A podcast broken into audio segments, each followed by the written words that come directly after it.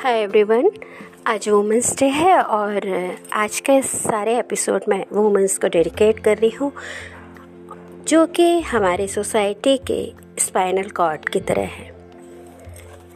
आपको पता है कि ग्रूशो मार्क्स ने कहा कि पुरुष अपना भाग्य नियंत्रित नहीं करते। एक्चुअली उनकी ज़िंदगी में जो मौजूद स्त्री होती है वही उनके लिए ये काम करती है। तो आपका लेडी लक ही आपको आगे बढ़ाता है याद रखिए। और महिलाएँ ही एक्चुअली इस सोसाइटी की वास्तविक वास्तुकार होती है। तो आज उन्हीं महिलाओं उन्हीं महिलाओं के लिए ये एपिसोड डेडिकेट कर रही हूँ।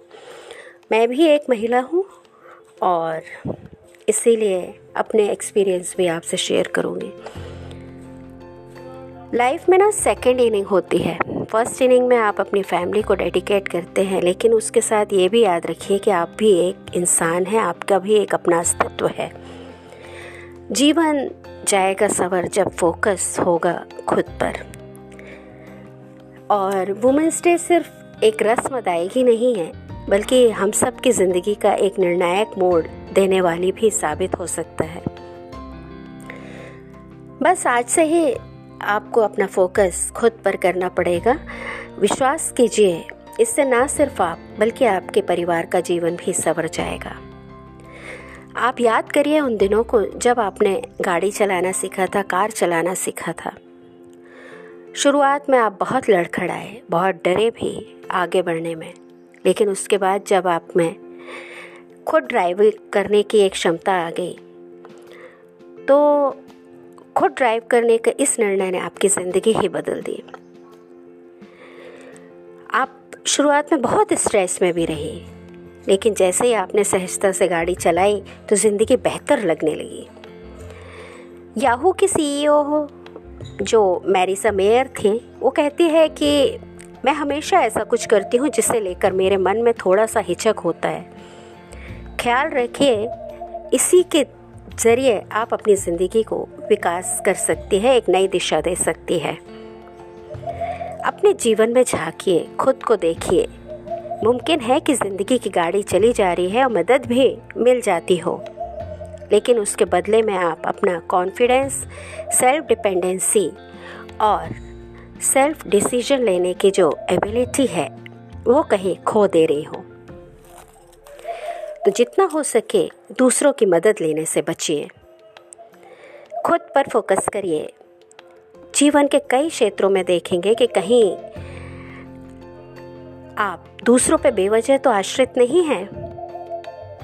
भले ही वे आपके ही कितने ही क्लोज फैमिली मेंबर क्यों ना हो। सोचिए कि आप अपने शरीर से, अपने मन से किसी अहम पहलू को तो अनदेखा नहीं कर रही।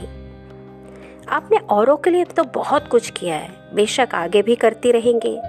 अपनी जिम्मेदारियाँ तो निभाएँगी ही। किंतु अब आप खुद पर गौर कीजिए।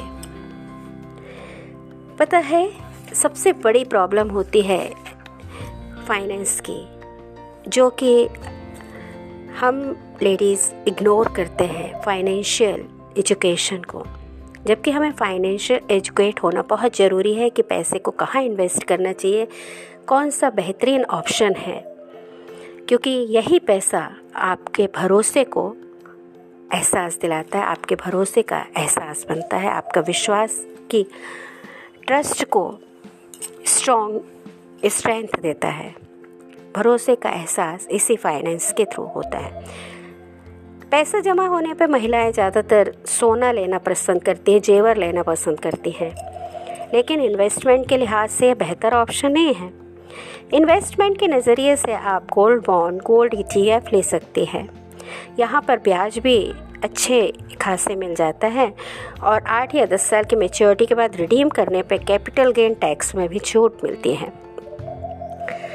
इस ए, और ये रिबेट शायद कहीं और बहुत मुश्किल से मिलता है। साथ ही एक्स्ट्रा एक्सपेंसेस भी नहीं देते, देना पड़ता। फ़िज़िकल गोल्ड की तरह मेकिंग चार्ज भी नहीं लगता और रख रखाव का झंझट भी नहीं रहता। कई बैंक महिलाओं को कम ब्याज पर भी लोन देते हैं। आप अपने स्टार्टअप या शुरुआत में छोटे मोटे छोटे स्तर के बिज़नेस शुरू कर सकते हैं और बाद में इन्हें बड़े स्तर तक ले जा सकते हैं लोन के ज़रिए। तो महिलाओं के नाम पे प्रॉपर्टी रजिस्ट्रेशन होने पर स्टैम्प ड्यूटी और रजिस्ट्रेशन चार्ज में भी छूट मिलती है। रियल इस्टेट भी एक बेहतरीन ऑप्शन होता है। लक्ष्य पर फोकस करिए। निवेश से पहले इन्वेस्टमेंट से पहले स्पष्ट कर लीजिए कि आपका लक्ष्य क्या है। लक्ष्य साफ़ रहने पर आप उस लक्ष्य के लिए ज़रूरी रकम और इन्वेस्टमेंट की जो पीरियड है उसकी भी क्लैरिटी आप में रहेगी। साथ ही ऑप्शंस के सिलेक्शन में भी आसानी होगी। लक्ष्य, अगर बच्चों की शादी से लेकर उनकी पढ़ाई, घर खरीदना रिटायरमेंट के बाद रेगुलर इनकम वगैरह है तो आप इस तरह के कुछ ऑप्शन ले सकते हैं। जैसे कि अगर रिटायरमेंट के बाद आपको रेगुलर इनकम की ज़रूरत है तो आप एनपीएस पेंशन प्लान बेहतर ऑप्शन है। इसी तरह बेटी की पढ़ाई या शादी के लिए सुकन्या समृद्धि अकाउंट भी ऑप्शन है। बेटी की पढ़ाई, शादी या बाकी ज़रूरतों के हिसाब से पीपीएफ एसआईपी के ज़रिए म्यूचुअल फंड से निवेश या इनमें आप इन्वेस्ट कर सकते ये भी बेहतर ऑप्शन है। म्यूचुअल फंड में आप उसके जो टर्म एंड कंडीशन है, उनको ध्यान से पढ़िए और फिर उसके बाद ही इन्वेस्ट करिए। किसी भी चीज़ में इन्वेस्ट करने के पहले उसके टर्म और कंडीशंस पर फोकस करिए।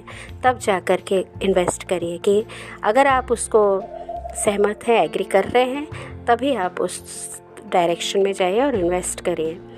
कॉन्टीजेंसी फ़ंड जैसे अगर शॉर्ट या मीडियम टर्म में पैसे की ज़रूरत है तो R D F D N S C liquid fund में आप निवेश कर सकते हैं। इन्हीं प्लानिंग के लिए निवेश का इस्तेमाल। इन योजनाओं में किए गए निवेश का इस्तेमाल ज़रूरत पड़ने पर कॉन्टीजेंसी फ़ंड के तौर पर भी आप कर सकते हैं।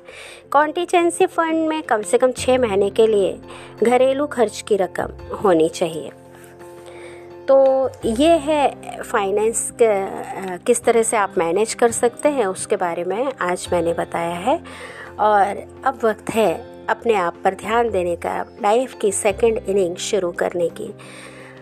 आप ये मैं नहीं कह रही हूँ कि आप अपनी फैमिली को छोड़ दो फैमिली के साथ खुद पर भी फोकस करो। तो बस आज के लिए इतना ही स्टे सेफ़ जय हिंद।